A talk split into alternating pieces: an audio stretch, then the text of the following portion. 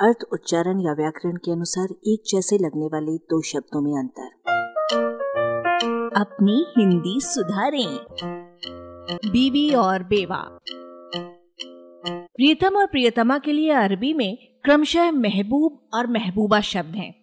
महबूबा के बूबा को बीबी से न जोड़िए। बीबी शब्द फारसी का है, जो संस्कृत की प्रियतमा और अरबी की माशूका है। बीबी के अन्य अर्थ है नायिका, पत्नी, कुलवधु, कुलीन स्त्री।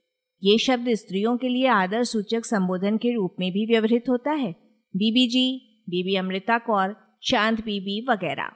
अर्थ में इस आदर भाव के कारण बीबी शब्द बड़ी बहन और माँ को भी पुकारने के काम आता है और कभी कभी इसका रूप लघु होकर केवल बी रह जाता है। बीजी बड़ी बी।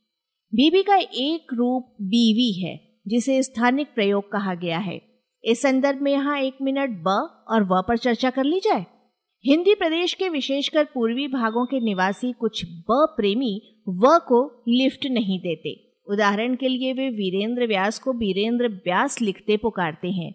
वे लोग बहन बहन, बाद बाद, बार बार, दबा दबा, रब रब, लब लव शब शब जैसे जोड़ों के साथ बड़ा अन्याय करते हैं। निवेदन है कि इस अन्याय को आप रोकिए और रुकवाइए। फारसी के ही बेवा शब्द में पहले ब है, फिर व। इसका संस्कृत प्रतिशब्द है विधवा। विगत हो गया है धव, अर्थात पति जिसका।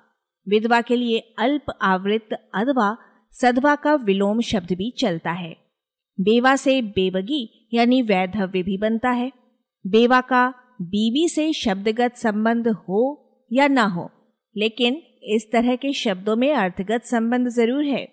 मुन्नी बाई मुन्ना की बीबी है और मुन्नी बाई मुन्ना की बेवा है। आलेख, भाषाविद डॉक्टर रमेश चंद्र मेहरोत्रा, वाचक स्वर संज्ञा टंडन। अरबा की प्रस्तुति।